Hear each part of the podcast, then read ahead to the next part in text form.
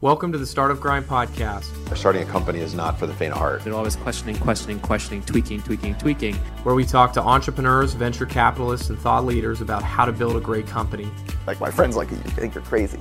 I think you got to be a little nuts. and change the world in the process. We optimize for impact instead of profit. It's never been a more exciting time to be an entrepreneur. From Startup Grind chapters across the globe. the chapter director for Cape Town, Boise, Idaho. London, Mala Palestine. Guangzhou, China. and delivered to you every Monday and Wednesday. It's a startup grind. Hey there, and welcome to Monday's episode of the Startup Grind Podcast. Today we have a great conversation with Silicon Valley legend Vinod Khosla, co founder of Sun Microsystems and subsequently Khosla Ventures.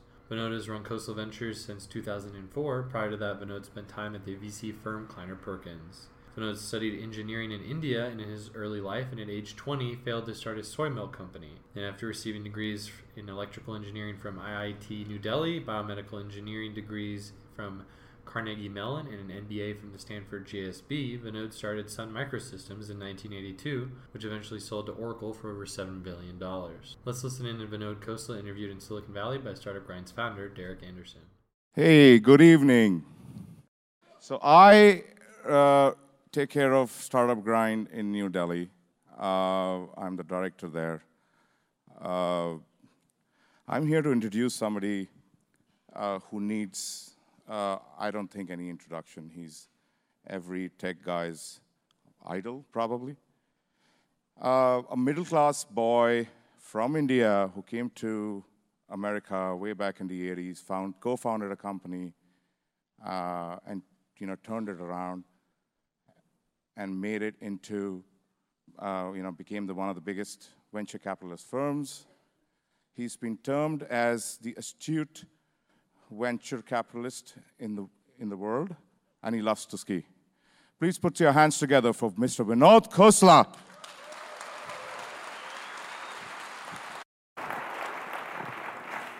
Good evening, everybody. Uh, thank you for coming. So, your third time at Startup Grind, you're kind of becoming a, a staple here, so thank you. Yeah, I love coming to talk to entrepreneurs. How many of you were here last year? Anybody? A few. Great. Every time I've interviewed, I've started with a question, but then you always had a different question that you wanted to start with. So, I'm going to just let you start. Tell us. I have a habit of not, uh, like, like all entrepreneurs, have a habit of not confirming, but I'll let you ask a question. Surprise you. Ta- let's talk about the relationship between entrepreneurs and investors. What, what should be the expectation of the people that I'm taking money from and I'm letting come in to be part of my company? Uh, I find this question entrepreneurs give less thought to, and maybe one of the most important early decisions they make. Um, an investor is going to interact with you once a week, or once a month, or once in a board meeting every six or eight weeks. Uh, and they're going to exercise what they think is a lot of influence. It's the most important decision you make in who you want to partner with. And, and people pay a lot of attention to who their co founder is, but not who their investor is. Money is the least important thing, especially in early stage, that you get from an investor. Advice, networks, all that. But frankly, I think the most important part an invest, uh, that uh, role that an investor plays for an entrepreneur is first having them think hard. So my job with any entrepreneur is to have them think about the things they haven't thought about. Um, push them to think about things I may not believe in, but I think they should at least think about. So I often take points of view that I actually don't believe in because I really believe a business plan gets better, an entrepreneur gets better if they're sensitized to other issues that aren't their natural inclination. Um, all your entrepreneurs know this too, though. Isn't this confusing? It's like, is Vinod, is he, is he saying this or is he, I mean, I don't, I don't care whether they believe I do or don't believe it. And sometimes I'll tell them I don't believe it, but here's why you should think about it. Um, you want somebody who pushes you hard, makes you think hard, pushes you to your limits, and tries to expose every possible risk in your business plan. Now, some of those risks are real, some of them are perceived. But if you thought about them, you can handle them. Sometimes I, I say to entrepreneurs, and occasionally entrepreneur will come to me and say, I'm not really looking for money. Uh, so I don't want to talk to a lot of VCs. And I say, it's okay to still talk to VCs because every time they surface a reason they don't like about your business plan, they're identifying a risk or a potential risk. And if it's just a potential risk and not a real risk, you can dismiss it, but only after you think about it.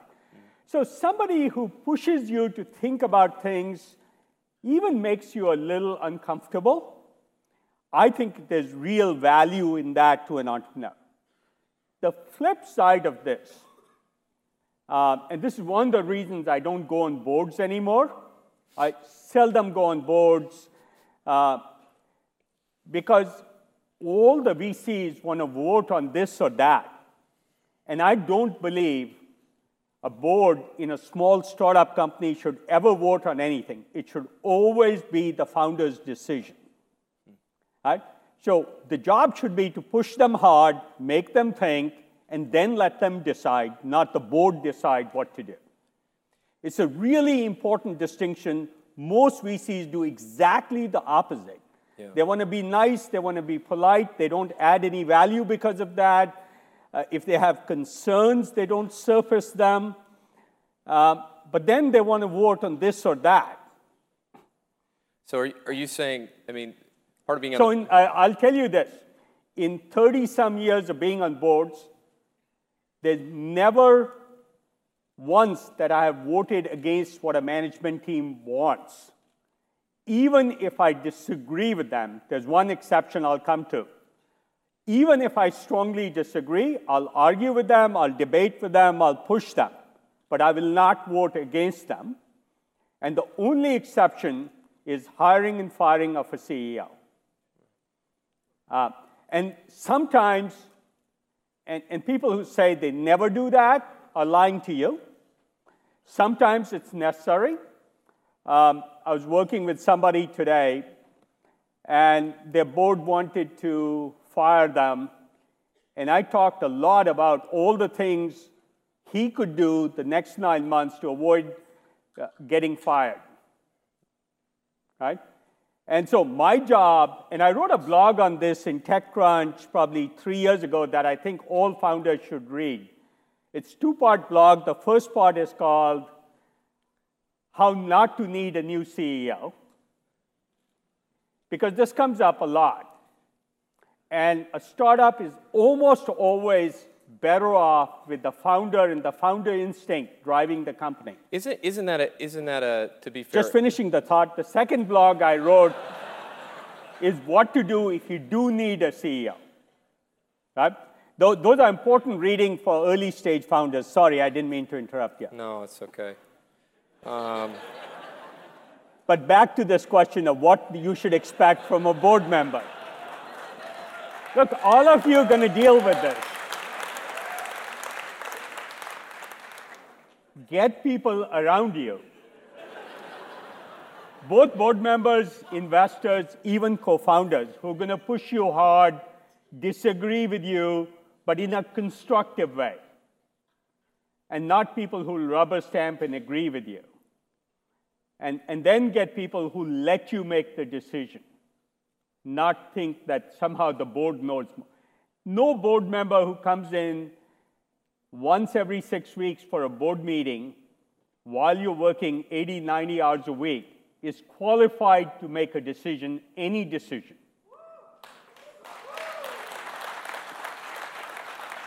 Look, there are so many nuances to developing a startup that somebody who isn't in the trenches dealing with every small issue is never going to be able to aggregate it into this is what we should do. Only thing you can mouth if you uh, off on if you show up every six weeks is platitudes that every VC talks to every, everybody else about while playing golf. I don't play golf, but you ski. I, I ski. I can't talk to VCs while skiing. anyway, sorry. Go ahead. No, it's fine. I have a lot of opinions on startups. Next year, maybe we'll just uh, we'll get it move the chair just right here, and I we'll see. Um, I'll talk to the entrepreneurs yeah, directly. I know. yeah. Um,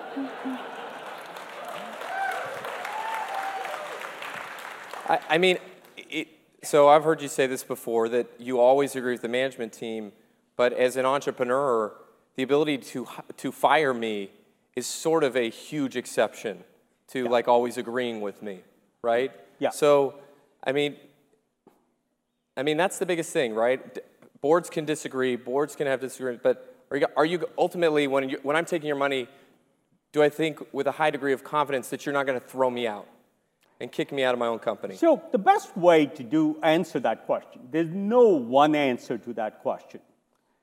We try really, really hard to have the founder as CEO. I spend a lot of time trying to coach them to be successful and build the teams around them that will make them more successful. Fundamentally, if the founder is not CEO, you've lost probably the most key element of a startup instinct and insight and a particular philosophical approach to doing things. Look, good managers don't have belief systems, they know how to manage people. Absolutely critical in a startup, but not in the CEO role. So, what makes for a good manager makes for a really bad charter new territory, be disruptive in a big area, approach it orthogonally. Those two personalities are not similar.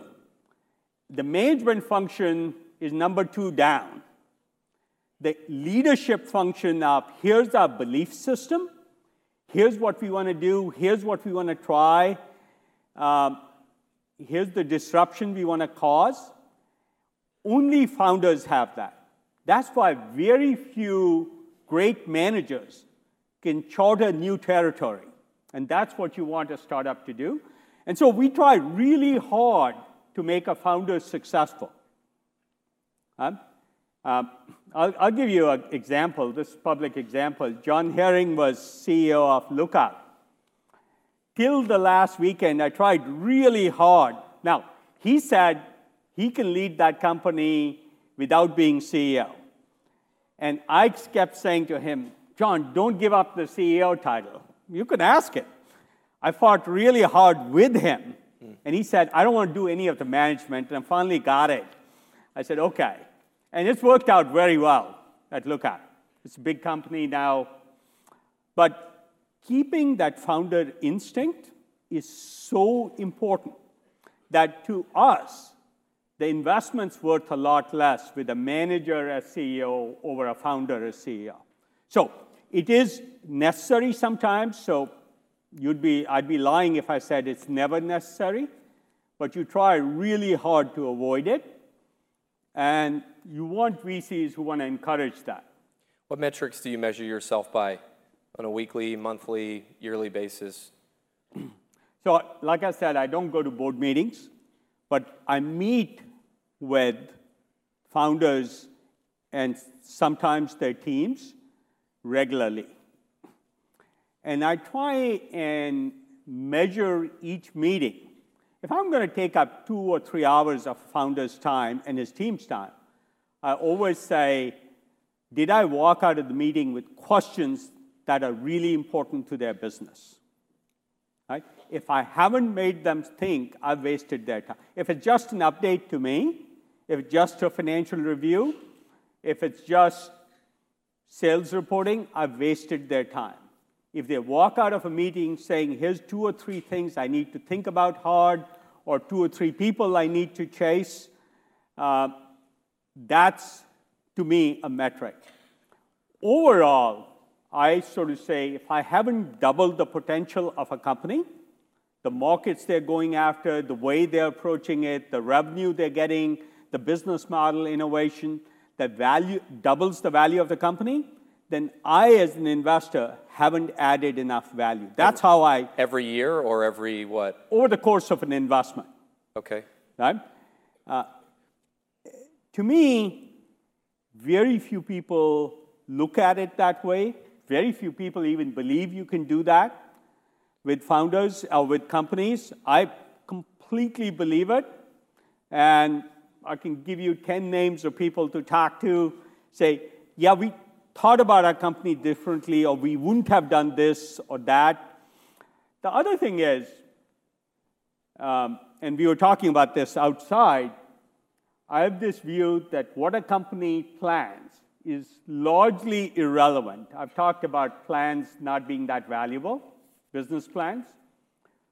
A company, in my view, becomes the people it hires because they're the people in the trenches with you for 80 hours a week influencing your decisions.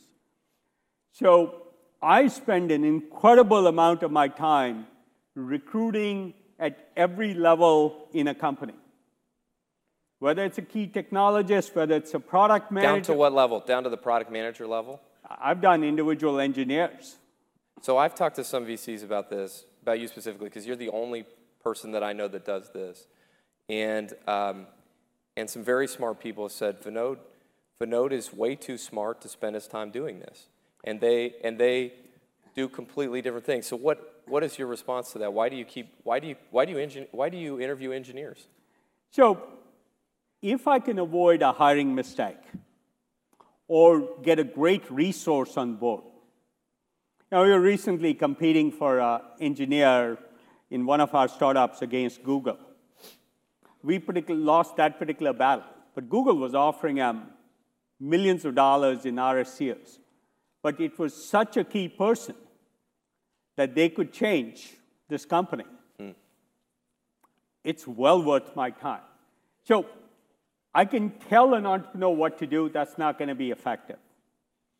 Uh, I can raise questions, but unless their team is complete and, and, and disparate enough to have multiple points of view, diversity in the team, they're not going to be able to take a question and handle it well because it's not just the dialogue with me, it's all the conversation that goes off on after they go home. Yeah.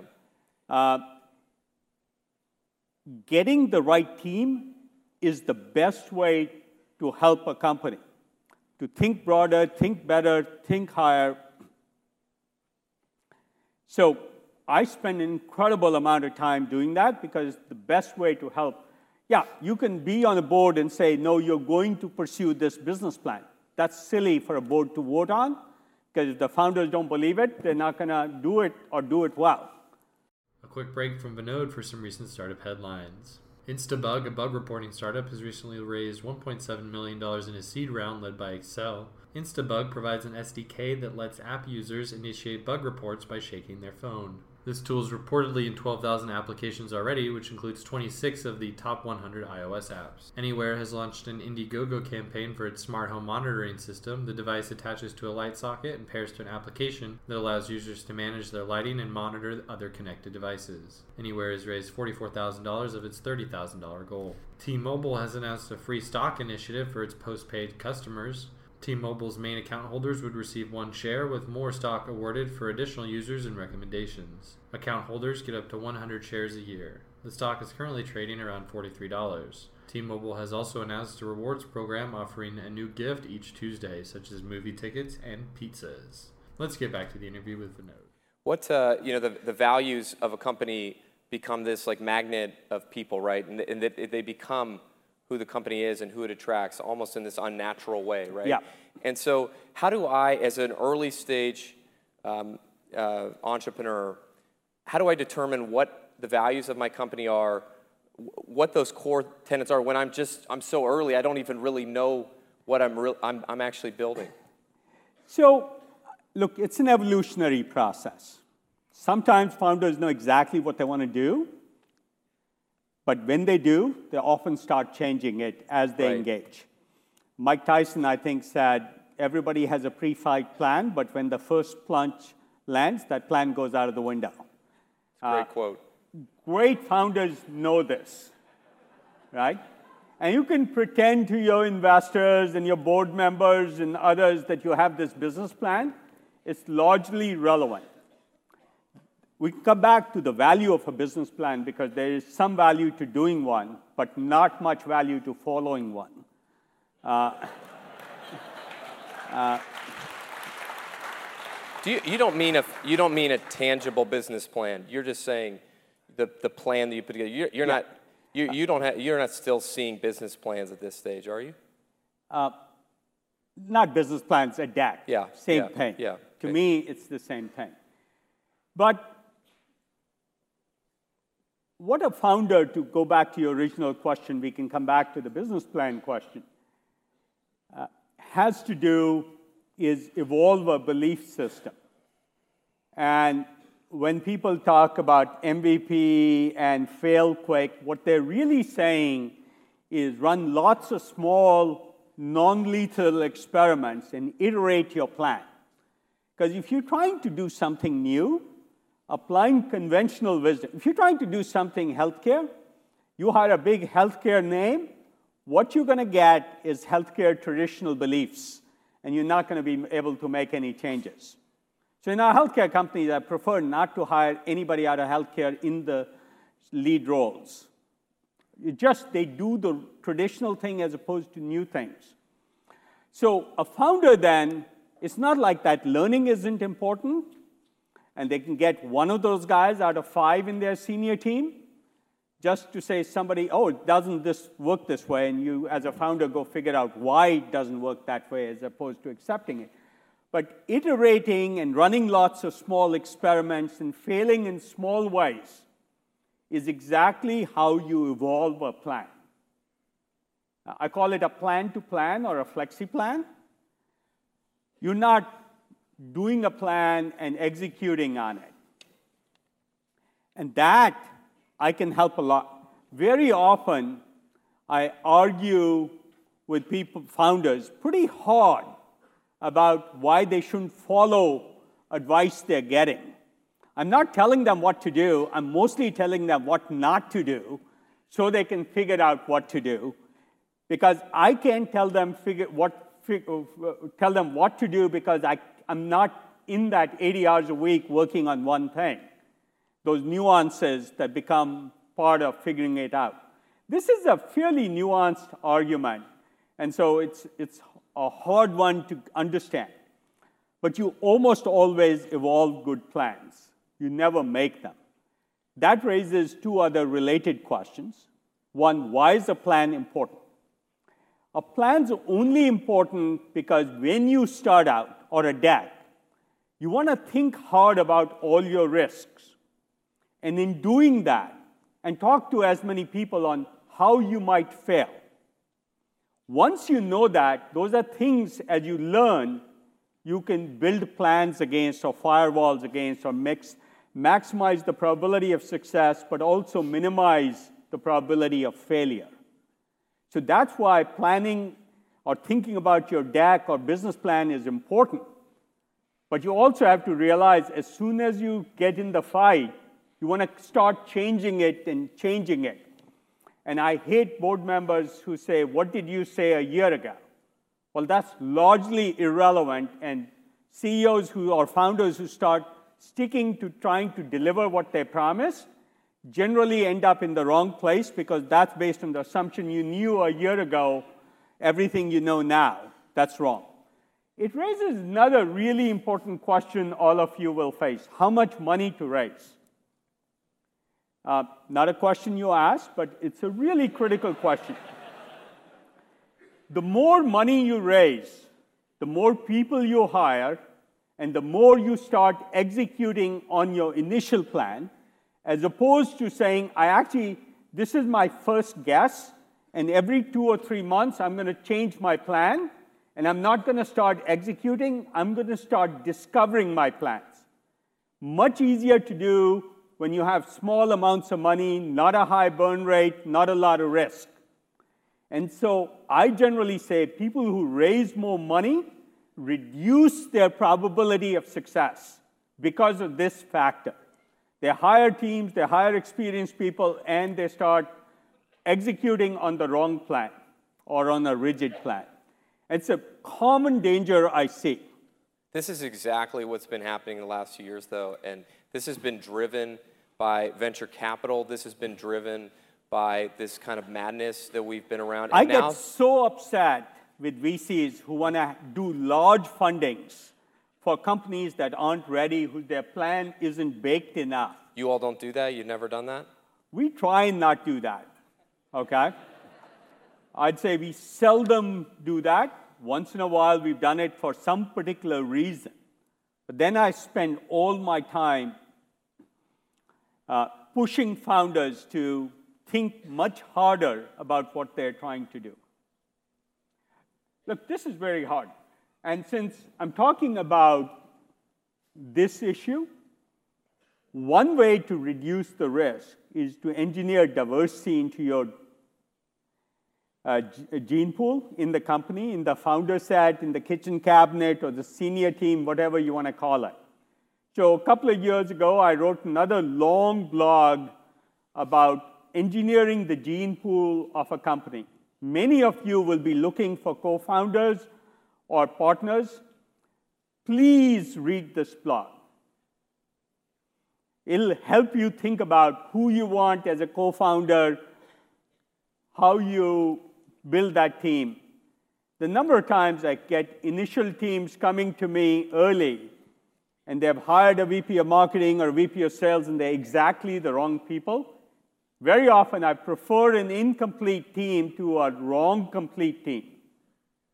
And most often, look, if you're a technical founder and you're a wizard in physics, you've made some big discovery or done something in fintech through machine learning, you won't know what a good marketing person is.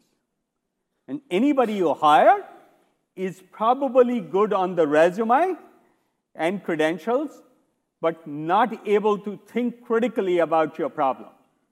So get help in doing that. If you hire, uh, ask a VP of marketing in a big company, they won't know what a VP of marketing in a five person company needs to do and how much is uncertain. They know maintenance marketing, not disruptive marketing. So, those kinds of things become really important, and that's what I push founders to do. Sometimes it makes them uncomfortable because I'm questioning a lot of things. But if they feel comfortable, I'm never going to vote one way or another.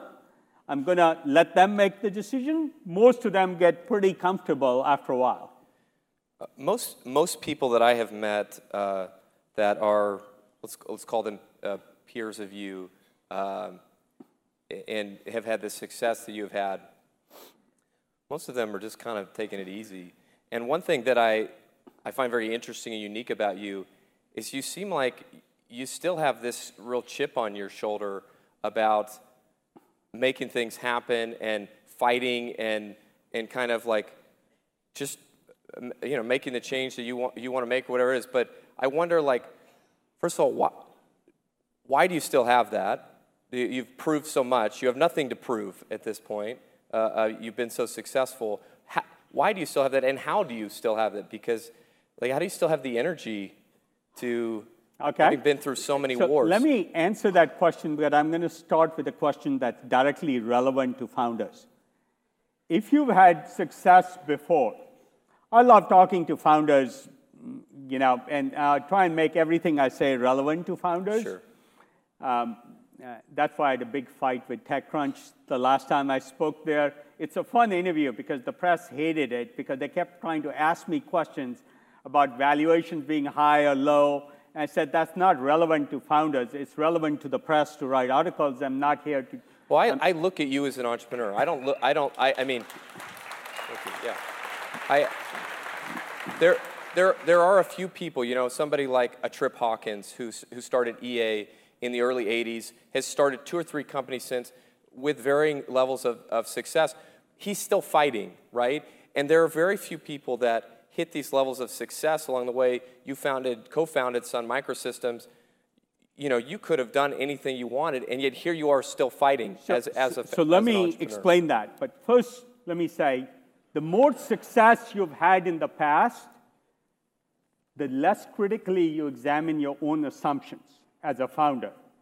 So if you've had a great success, your probability of success in your new startup actually goes down unless you're really critical of yourself. Right?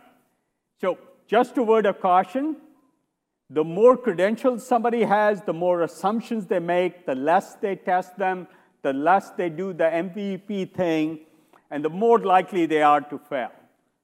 That's why YC founders, who generally first time founders, do so well, and, and I love that model. I have a history of not looking at history. So I was telling Derek, I've never kept an award I got. I don't take honors. I turn them all down or throw them all out. I don't do IPO tombstones. I throw them away. I never look back. To me, this is not about a chip on my shoulder. I'm very happy. I'm very satisfied. I'm internally driven. Uh, I'm very internally driven, and I gave a talk, and there's a YouTube video I did at one of the IIT conferences where I talk for an hour about this issue. Most people get externally driven. What's expected of you? I'm internally driven, and frankly, I'm sort of selfish. Like, what's fun for me? Creating a disruptive new startup is a lot of fun. Mentoring a founder is a lot of fun helping them expand the scope of their startup or help them build a team, that's a lot of fun. Looking at spreadsheets is no fun for me. uh, I got off the board of Square just before the IPO because IPOs are no fun for me. You know, uh, being on a board and status is a waste of time to me. Working with entrepreneurs is a lot of fun. That's why I do it. And I do it because I'm motivated to do it. I'm also very motivated for the most impactful startups that can actually have an impactful future, that can make a difference in society. That's way more important a role I can play, helping them succeed, than, say, spending my time like a lot of retired people on, on, a, on philanthropy or a foundation or something. Now, Bill Gates doing an amazing job at that. He's a, he's a rare exception. Yeah. Okay? But most people sort of go into this retirement mode where they want to play golf. Right. I find working with a startup way more interesting than playing golf. It's much harder too. Right? I, I prefer brainstorming a new idea way more interesting than watching a movie. It's just more fun, especially if it can be socially impactful. I don't spend a lot of time on things that I actually don't think are socially impactful. Uh, there are other partners in our firms that do that, and that's great. I just like making a difference too, but sometimes I do it just because something's a really cool technology and it's just worth doing. Vinod Khosla, thank you for being here. Appreciate it. Thank you, everybody.